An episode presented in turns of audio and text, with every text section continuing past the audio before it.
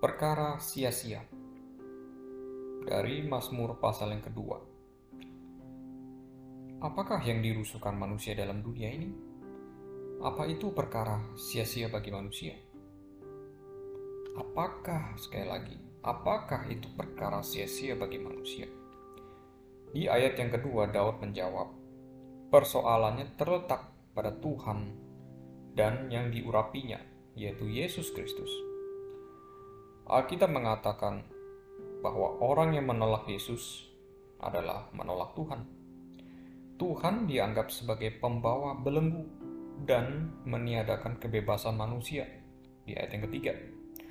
Orang yang mengikuti Tuhan dianggap sebagai orang-orang yang tidak bebas, terbelenggu, berbeban berat. Itu sebabnya mereka berusaha untuk menentang Tuhan dan Yesus Kristus.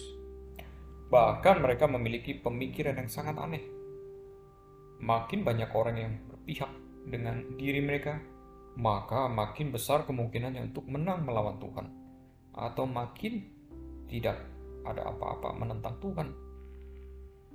Seperti dicatat di ayat yang kedua, bermufakat bersama-sama melawan. Sungguhkah peraturan Tuhan dan Yesus membelenggu diri kita?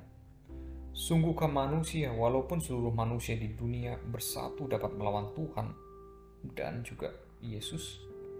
Spurgeon berkata, Kuk Kristus tidaklah tertahankan bagi leher orang-orang yang tanpa anugerah, tapi bagi para pendosa yang diselamatkan.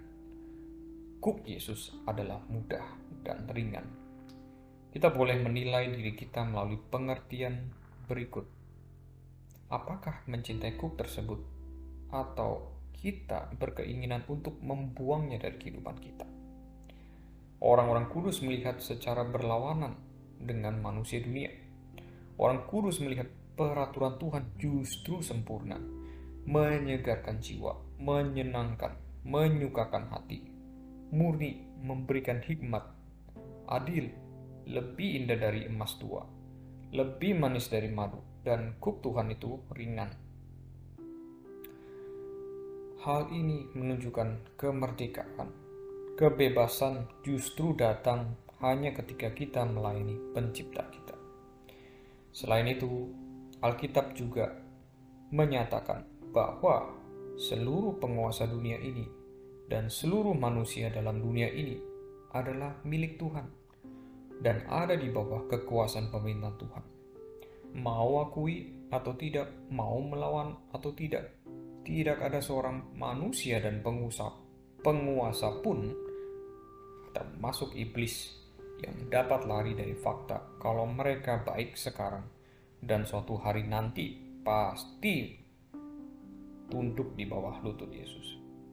Alkitab dan fakta sejarah dunia menyatakan kulminasi dari sejarah dunia adalah Yesus Kristus.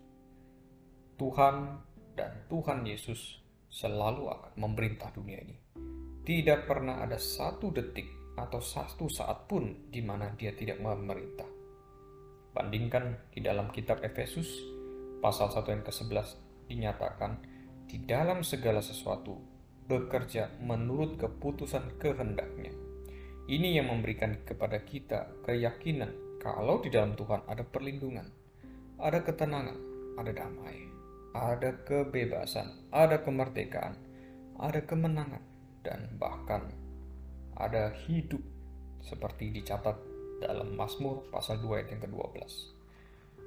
Seorang yang terintimidasi oleh dunia adalah sama dengan seorang yang mengikuti jalan dunia ini. Seperti catat di dalam Mazmur ayat yang pertama. Mari kita bersama merenungkan. Adakah kita merasa terbelenggu dan terbebani oleh peraturan-peraturan Tuhan? Adakah pengertian firman ini, terutama melihat dari titik omega atau titik akhir, menolong kita melihat dari perspektif yang berbeda dari sebelumnya? Siapakah yang sebenarnya berkuasa atas hidup kita? Tuhan, ataukah segala yang menjadi ancaman yang ada dalam dunia ini? Lihatlah dari hal apa yang paling membuat kita takut, khawatir, bahkan sebaliknya, yang menyenangkan kita sampai membuat kita mengabaikan perkataan Tuhan. Mari kita berdoa.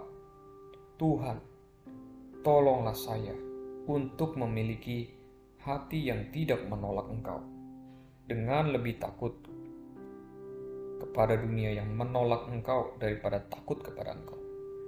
Tolonglah saya untuk dapat melihat secara jelas kuasamu atas dunia milikmu ini dan juga mengenali sukacita manisnya hidup dalam ketaatan kepada Engkau dan hidup yang terlepas dari ketakutan akan hal-hal dalam dunia ini.